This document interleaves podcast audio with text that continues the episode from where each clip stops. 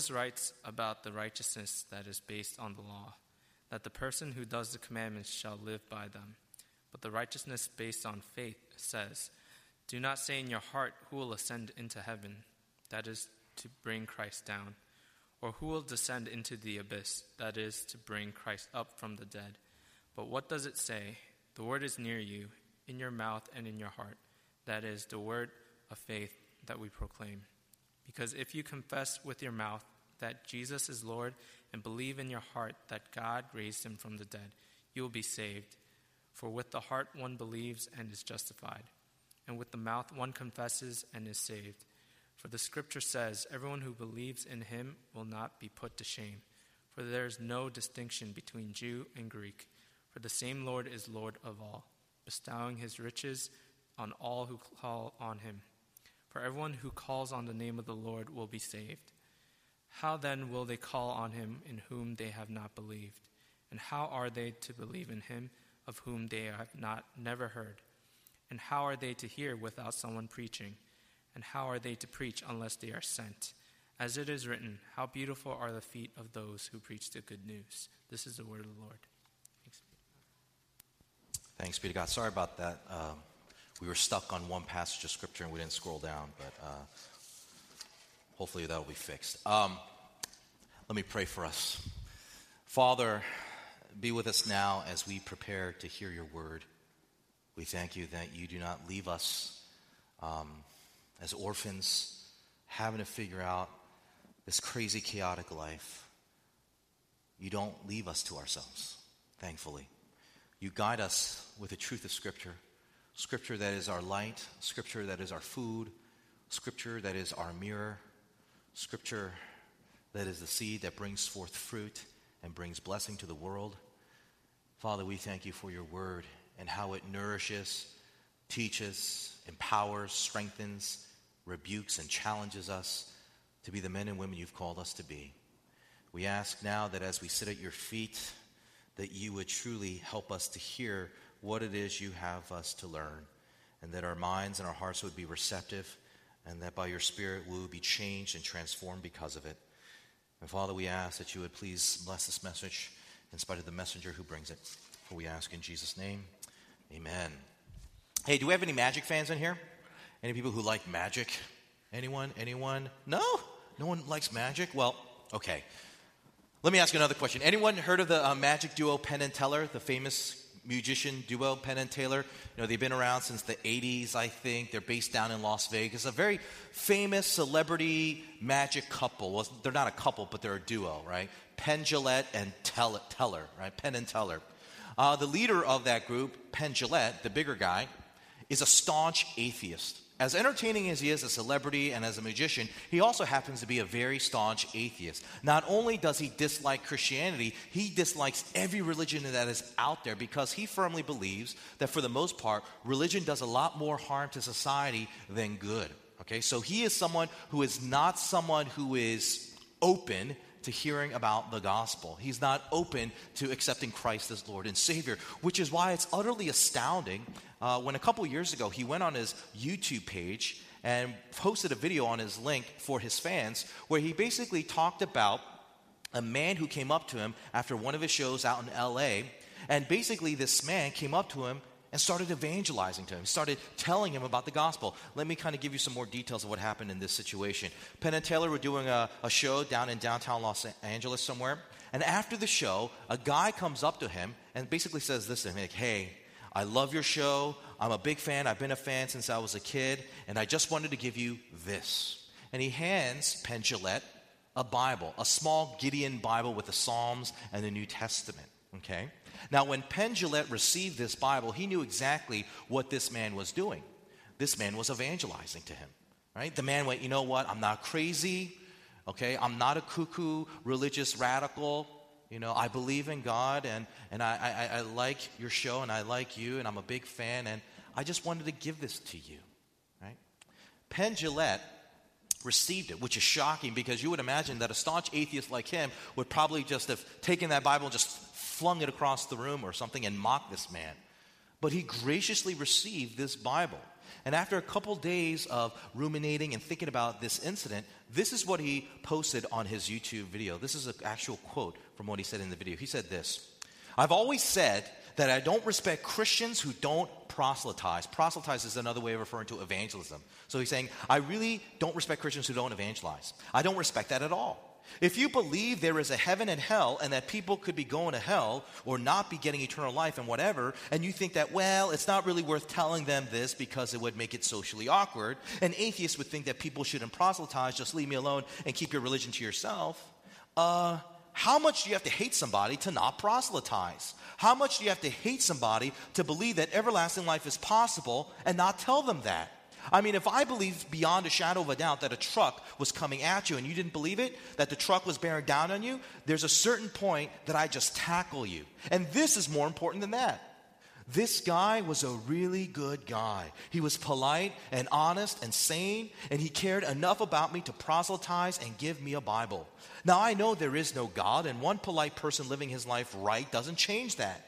But I'll tell you, he was a very, very, very good man. And that's really important. I still think that religion does a lot of bad stuff, but man, that was a good man who gave me that book. That's all I wanted to say. We're continuing our sermon series the, uh, through the acrostic that we do every year, Grow Up, our Grow Up sermon series that we do uh, at the beginning of every year. And the purpose of this series is to look at the various characteristics that God calls us to embody as we seek to be a blessing to the world because our conviction is that in order for us to fulfill the mission that God has given us, which is to bless the world, we have to do that by becoming the men and women He's called us to be, namely these six areas of maturity. Okay, and today we look at the characteristic known as universal church committed, which is simply another way of saying that we are committed in spreading the church and making the church universal right? We are so committed to the church that we are committed in making sure that it spreads out and goes out to the far ends of the earth. And one of the ways that, as followers of Jesus, we do this is through evangelism.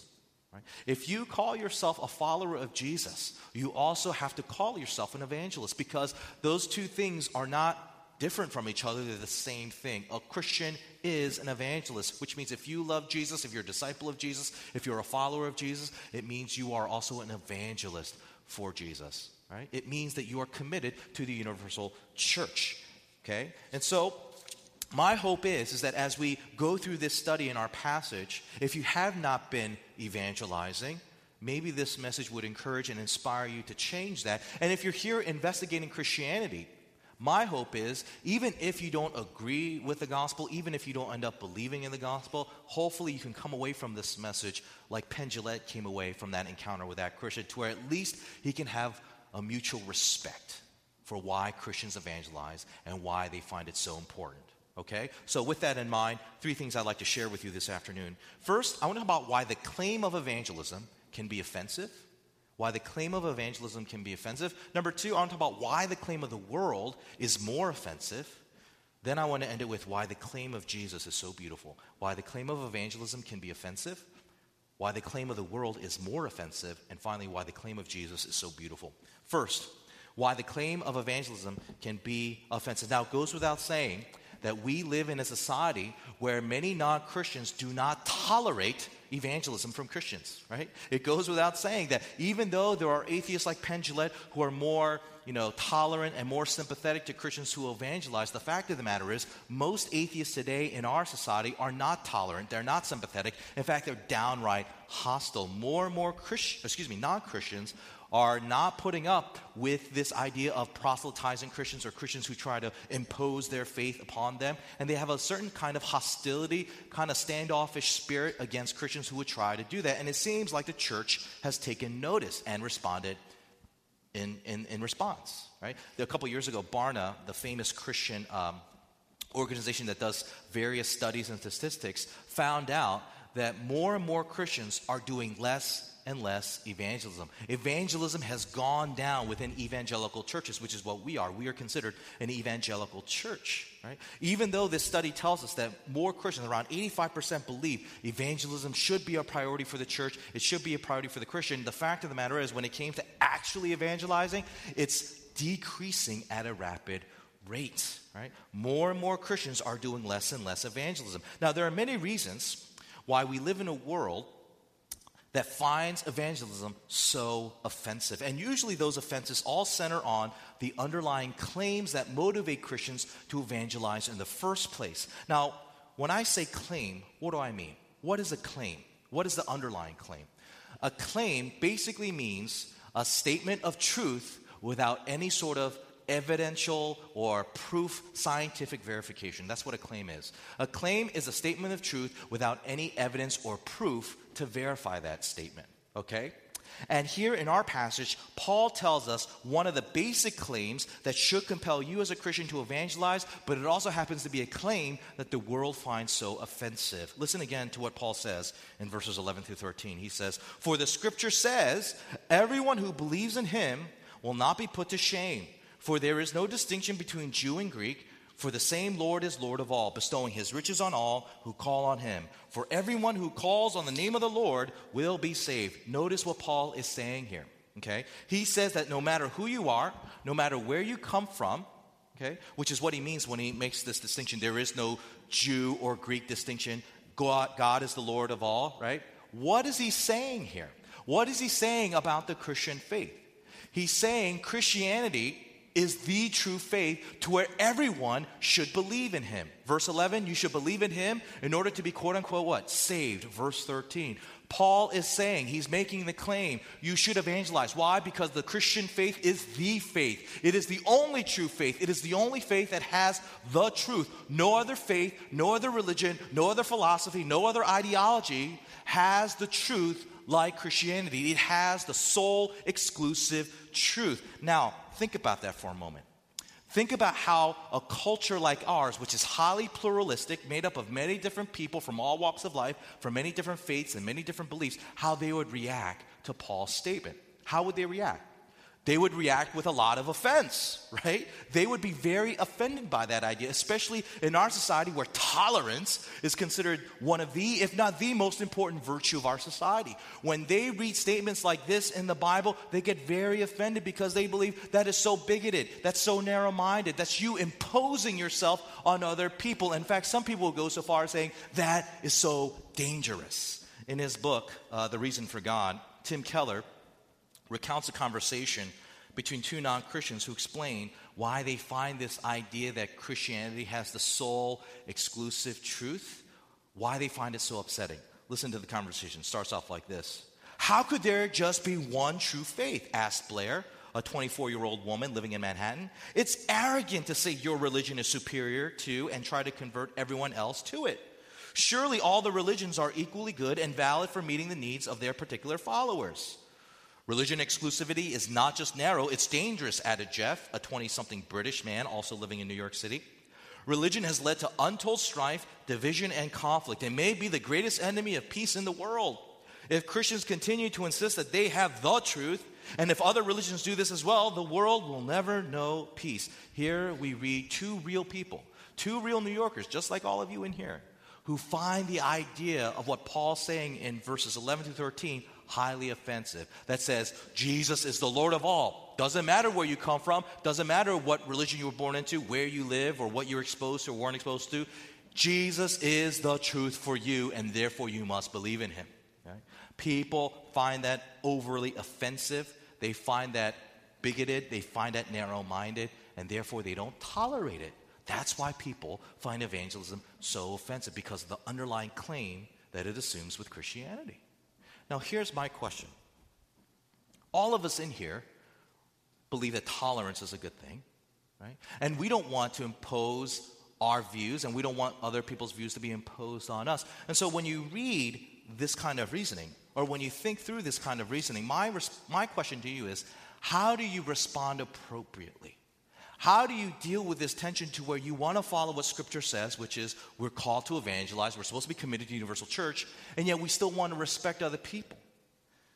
Well, unfortunately, it turns out that a lot of Christians end up compromising and try to avoid this tension altogether by not doing any evangelism at all because they think that it's just wrong, right? Many Christians, sad to say, even in spite of what they claim that evangelism is a priority, in their heart of hearts, as spoken by their actions, They think evangelism is not a good thing. They're embarrassed by it, and therefore they don't do it. But my question is is there another way out of this? Is there another way in which you can look at evangelism? And is there another way that you can look at the world to where you don't have to have that kind of response? Well, the answer leads me to my next point why the claims of the world are more offensive.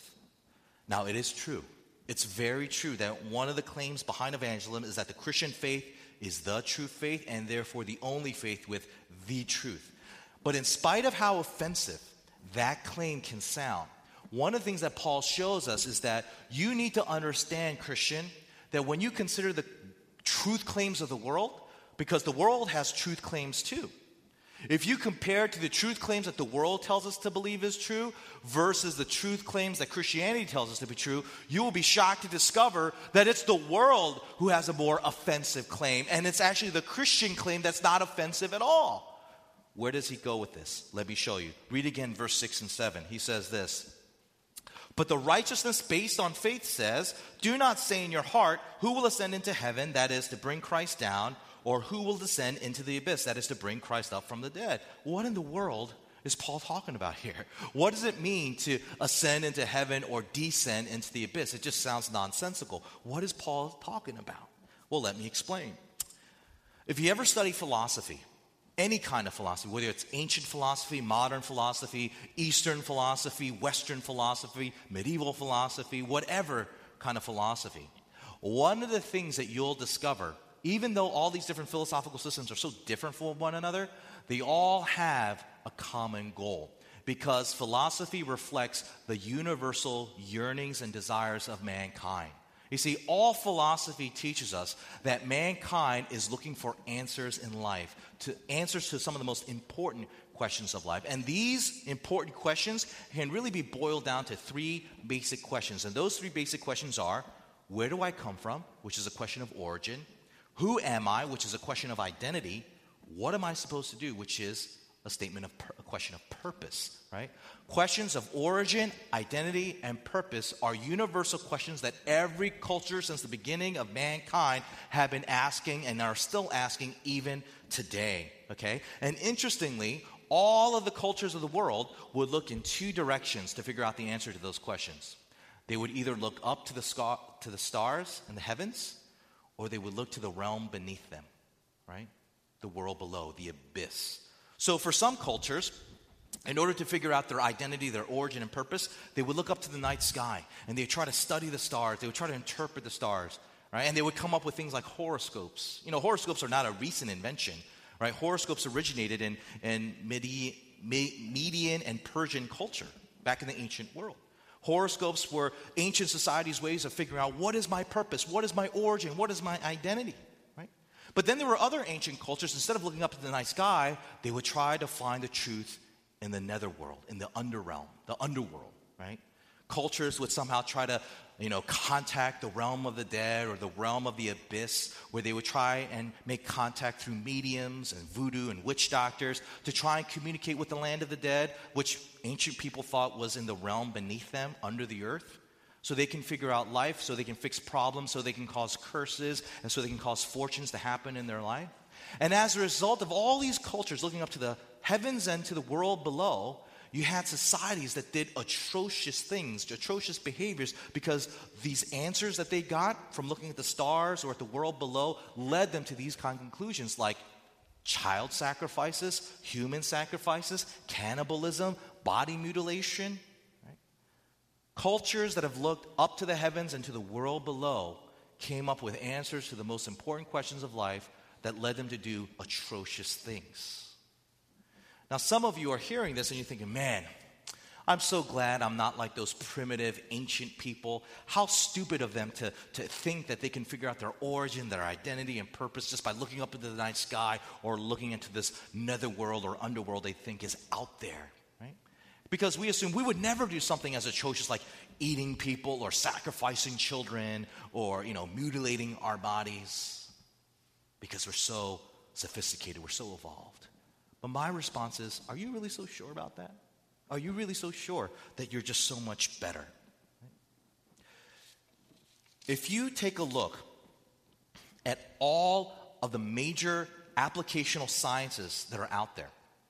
You've noticed, for example, astronomy, astrobiology, astrophysics, which study literally the heavens, right? People who study those have been tempted to answer the question of origin, identity, and purpose. But you know who what other kinds of scientists have tried to answer those three questions? Paleontologists, archaeologists, microbiologists, scientists who look at the ground beneath them. Isn't that interesting? Scientists have also looked to the heavens. They've also looked at to the ground beneath, the realms beneath the abyss. And they have been tempted to answer these questions of origin, identity, and purpose. So, for example, let me, let me show you what I'm talking about, okay? Where do I come from? Astroscientists say that we come from the elements of the universe that are byproducts of exploded stars that later form solar systems and planets. Microbiologists go on to tell us that our planet, in in uh, interaction with these you know, universal elements, in conjunction with deep pools of amino acids, allowed the creation of simple cell bacteria that later evolved into forming simple aquatic species that evolved again to land animals like mammals, one of which developed into primates, one which further developed into Homo sapiens, human beings like you and I. Right? So there's the question of origin. Okay, well, what about the question of identity? Who am I? Well, science, again, like paleontology, says that based on the fossil records of our ancestors that are buried deep beneath the earth, right? Within the abyss. You are like any other creature that has evolved, which means you are no more precious, no more valuable, no more special than any other creature that walks on this planet. Scientists will say you have no more inherent value than a dung beetle out in Egypt. You're virtually the same in terms of value, right? Well, in light of those questions, what am I to do? What is my purpose? Scientists today will say, from astrophysicists to microbiologists will say, you need to survive. Based on all the answers that we have done in our scientific studying, the main purpose of life is for you to survive because life is the most precious thing. And therefore, you need to do whatever you can to make sure that you pass on your genetic uh, material to the next generation. Do what you need to do, even if it means you have to conquer, destroy, and kill the competition whether it's in the form of devouring them, deceiving them, simply taking from them. Do whatever you can to make sure you and your own survive to the next generation and destroy the weak. Get rid of the weak so they don't take valuable resources and just dominate and conquer and rule and destroy so that you can live on. Right? Now, when you think about these truth claims that science tells us to believe, let me ask you an honest question. What is really more offensive, the truth claims of science or the truth claims of Christianity? What is more offensive, especially when you consider the implication of some of the truth claims that science says? Let me read you a quote from a Christian author named Philip Yancey so you see where I'm going with this. This is from his book, Rumors of Another World. He says this Schizophrenic is the best way to describe modern society's view of sexuality.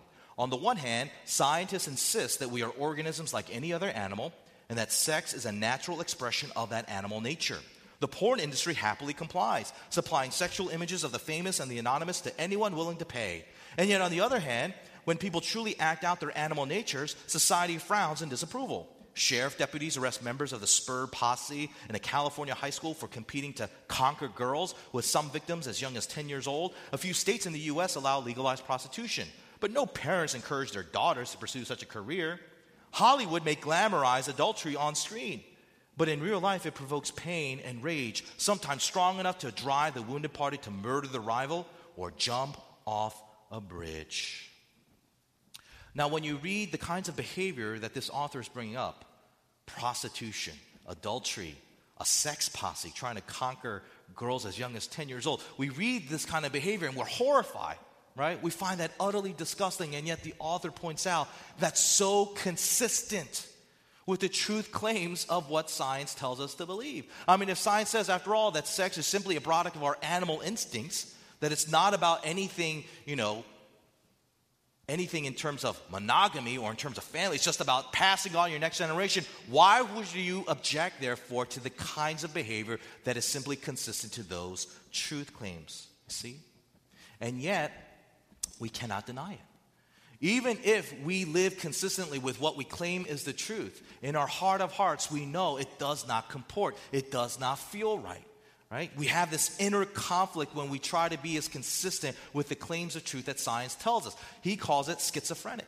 I call it the inner turmoil where the truth claims of what the world tells us is right doesn't feel right in our heart of hearts. We know there's something wrong. It doesn't click. It's not congruent. There's something off with this. How can something that is supposedly true feel so wrong in our hearts? How can what we confess to be the truth in our hearts feel so unjustified and not right?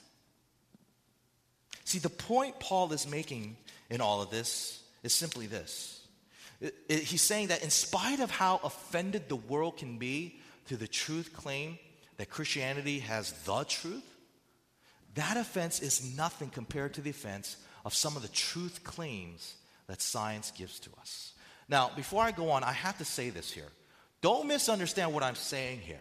I am not anti science when I'm saying all of this. All right? I graduated top of my class, you know, magna, not top, I guess it's mid, mid top, magna cum laude, you know, 3.9 GPA, UNC Chapel Hill, BS in biology, minor in chemistry. I love science. I am a science guy, okay? I am a science person. I think science is good in figuring out and learning the truth. What I am not a fan of is when science tries to make truth claims. There's a difference between truth and truth claims. Truth is verifiable with measurements and math and, and, and science. Truth claims are statements of truth that you can't verify, that science itself cannot verify. Questions of origin, identity, and purpose cannot be answered scientifically. And just because someone with a PhD in microbiology says that it's true, even though he doesn't back it up with science, doesn't necessarily mean it is true just because he has that PhD. That's the point I'm trying to make, and that's the point Paul is making. The truth claims of the world are not as authoritative as we presume it to be, which also conversely means the truth claims of Scripture are not as dismissive as you may think it may be either. In fact, Paul goes on to say that if you really consider the truth claims of Scripture, particularly this idea that Christianity has the truth, if you dig a little deeper, you will find there's another underlying truth claim behind it. A truth claim that is so astoundingly beautiful that anyone, even the most hardcore atheist, would want to believe it and would never be offended by. And to explain, let me go to my final point why the claim of Jesus is so beautiful. Let's read again our passage from verse 8 all the way down to verse 11. Paul writes, But what does it say? The word is near you in your mouth and in your heart. That is the word of faith that we proclaim. Because if you confess with your mouth that Jesus is the Lord and believe in your heart that God raised him from the dead, you will be saved. For with the heart one believes and is justified, and with the mouth one, con- is, one confesses and is saved. For the scripture says, Everyone who believes in him will not be put to shame. Here, Paul tells us there is a truth claim out there that you can confess as truth with your mouth, but that is also recognizably true in your heart. Unlike the truth claims of science that tells you, hey, confess with your mouth that you're a primate, that you're just a mammal, right? And therefore just sleep around with as many people as possible, but your heart says, no, that feels so unjustified. That doesn't feel right. Paul says there is a truth claim you can confess with your mouth that your heart will say, This is justified. This does feel right. This is true. What is that truth? It's the truth of Jesus. What do I mean by that? The truth of Jesus. Uh, in the Gospel of John, chapter 14, verse 6, Jesus says this about himself I am the way, I am the truth, I am the life. I am the way, I am the truth,